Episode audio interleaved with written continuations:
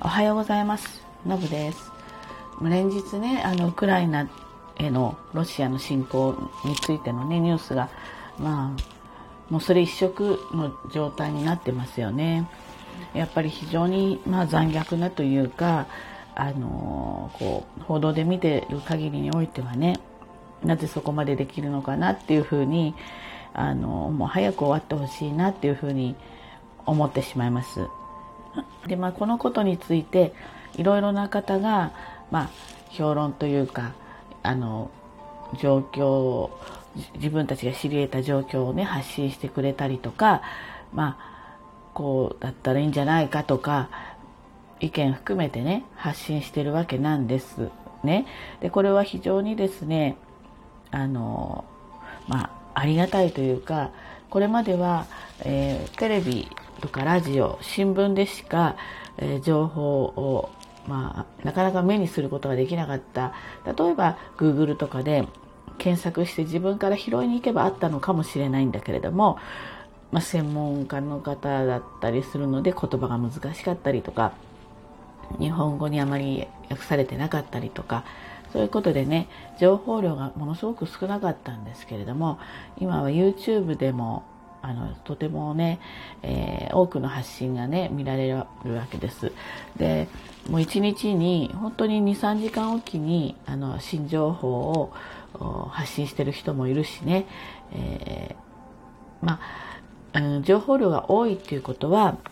受け取る側が精査しないといけないというところもあるんですけれども限られた情報量よりもたくさんの情報の中からあ、まあ、自分ああこういうことなのかなっていうふうに拾って自分の中でまとめていくっていう作業は必要になるけれども多いからこそできることなのかななんて思うんですよ。でやっぱりね様々な意見があるんじゃないですか。例えばそのウクライナの人の現在の亡くなる人数を減らしたいのであれば確かにもう白旗あげちゃった方がいいんじゃないかとか。だけど先々を見た時にそれが本当にウクライナの人たちにとって幸せなことなのかウクライナの国にとってね、えー、幸せなことなのかっていう、まあ、いろんな問題がはらんでるから本当にあの難しいから長引いてるっていうことでもあるんだと思うんですよね。でここで私がちょっと思ったのはあのちょっとこう周りの人と違う意見を述べたりすると、まあ、蜂の巣を叩いた、あのね、叩いたように、こう、なんて言うんですかね、そこを抽象するというか、うん、あの、そこに攻撃していってしまうっていうね。で、まあもちろんいろいろ考え方があるから、ロシア寄りの人もいるだろうし、そうじゃないけれども、やっぱりこの悲惨な光景を目にしてね早く終わらせた方がいいという思いで言う言ってしまう意見とかもろもろあるであってしかるべきだと思うんですよ。ただこれをあの何て言うかしらねちょっと茶化すような感じで否定していくとかあとはそんな意見を言ってるなら、まあ、消えろとかあのもう物言うなとかそういうねその論議と違うところでえー、反対意見っていうかなを表現するっていうのはあのあまり良い傾向じゃないなって思うんですよ。それはそういうその人はそういう考えでありでも自分は違うときちんと意見として言うのならいいんですけれどもね。でそこにだからお前みたいな考えしてるやつは消えろとかっていうことは必要のない、えー、論議だと思うんですよね。結局こういう構図ってやっぱりいじめの構図とか誹謗中傷のね今問題になっている。それと全く同じなんですよね、えー、ちょっと自分と意見が違うとかなんかちょっとイラッとするとかそういうことでこう感情に走る。あの反対は反対ですってそれ全然いいんですよ。僕はこうです。反対です。おかしいんじゃないんですか。っていうのはいいんだけどそこに付け加えていく、えーと、そのこの事件事件っていうか事案と関係ない感情的なあ人を人を傷つけるワードだとかやっぱ茶化す？これはあのなんか意味のないことでありその方のなんか知性っていうかなそのレベルの低さを表してしまうっていうかねそういう感じがします。ですので、えー、A、B、C、D っていろんな考えやいろんなことあのあの意見があってもいいと思います。だけどそれをちゃんと何て言うんですかね一つの意見として、えー、認めるっていうとちょっと言葉違うんだけれども尊重するっていうことかな尊重してその上でちゃんと自分の意見を述べるっていうことがあの大事なんじゃないかなっていうふうに思います。こういろんな問題が起きて人が発信をするたびに見受けられるこの誹謗中傷的な感情的なあの乱暴な言葉ですよね。こういうことはあの言論の自由とは全然別の話なので言論言論の自由の中に入れる入れたくない私は入れたくないというふうに思いますね。まあ何て言うんでしょうねあのこれもな自分たちには一応今のところ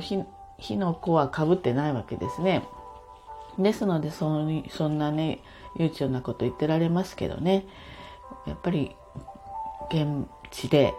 あの辛い思いをしている方々命をね亡くされた方々はこんなところで茶化されたりなんかあのこう誹謗中傷的な言葉なんか全く望んでませんからねよりねあの建設的な意見を交わして何か一つのヒントに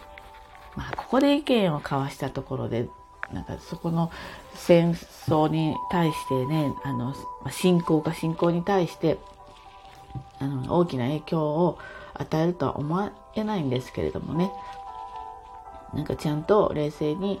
あの論議してほしいなっていうふうに思います。で特にやっぱりその影響力のある人たちね、えー、例えば YouTube で登録者数の多い人こういう人たちがあの乱暴な言葉を使うとねやっぱりそれを見ている人たちはあのこういったニュースは若い人は見ないにしても YouTube はもう小学生がすごく圧倒的に多いわけですよ。